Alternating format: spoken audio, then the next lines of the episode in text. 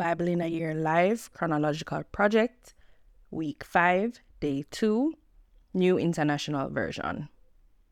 The Lord speaks. Then the Lord spoke to Job out of the storm.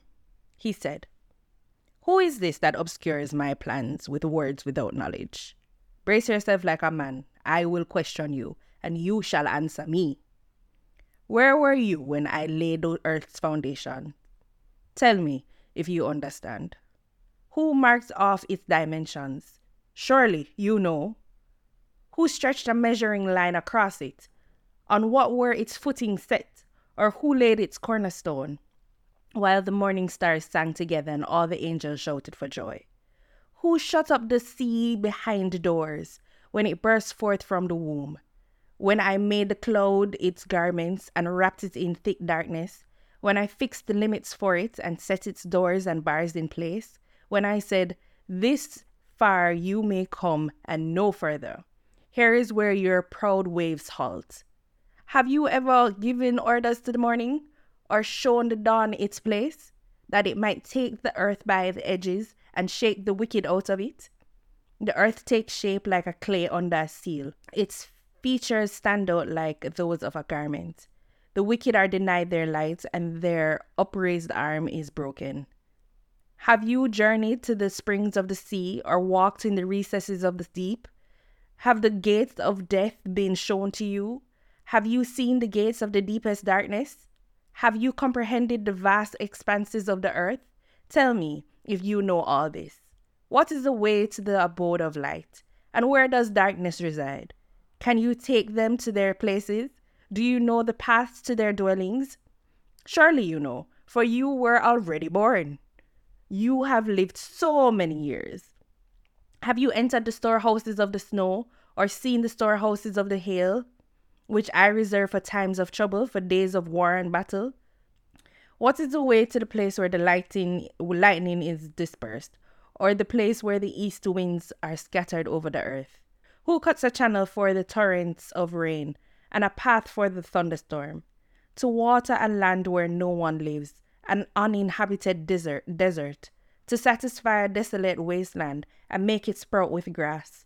Does the rain have father? Does the rain have a father? Who fathers the drops of dew? From whose womb comes the ice? Who gives birth to the frost from the heavens when the waters become hard as stone when the surface of the deep is frozen? Can you bind the chains of Pleiades? Can you loosen Orion's belt? Can you bring forth the constellations in their season, or lead out the bear with its cubs? Do you know the laws of the heavens?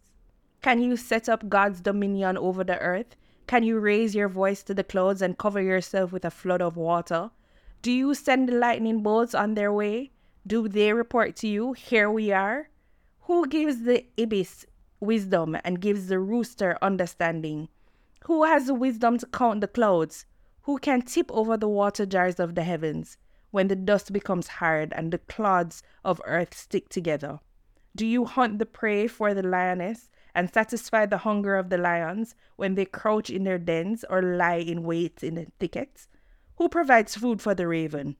When its young cry out to God and wonder about for lack of food, do you know when the mountain goats give birth?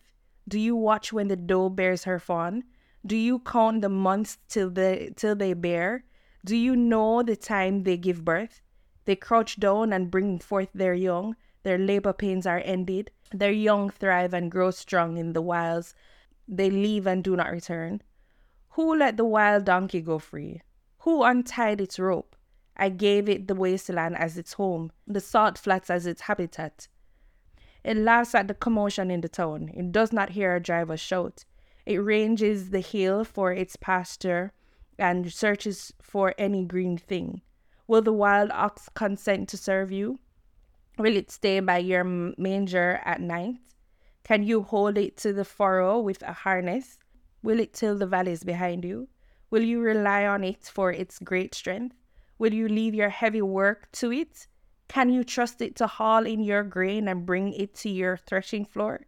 The wings of the ostrich flap joyfully, though they cannot compare with the wings and feathers of the stork. She lays her eggs on the ground and lets them warm in the sand, unmindful that a foot may crush them, that some wild animal may trample them. She treats her young harshly, as if they were not hers. She cares not that her labor was in vain, for God did not endow her with wisdom, or give her a share of good sense. Yet, when she spreads her feathers to run, she laughs at horses and riders. Do you give the horse its strength, or clothe its neck with a flowing mane? Do you make it leap like a locust, striking terror into its proud snorting? It paws fiercely, rejoicing in its strength, and charges into the fray. It laughs at fear, afraid of nothing. It does not shy away from the sword. The quiver rattles against its side, along with the flashing spear and lance. In frenzied excitement, it eats up the ground.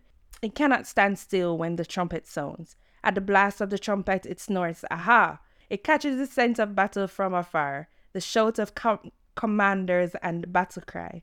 Does the hawk take flight by your wisdom and spread its wings towards the south? Does the eagle soar at your command and build its nest on high? It dwells on a cliff and stays there at night. A rocky crag is its stronghold. From there it looks for food, its eyes detect it from afar. Its young one feast on blood, and where the slain are, they there it is. The Lord said to Job, Will the one who contends with the Almighty correct him? Let him who accuses God answer him. Then Job answered the Lord, I am unworthy. How can I reply to you? I put my hand over my mouth. I spoke once, but I have no answer. Twice, but I will say no more.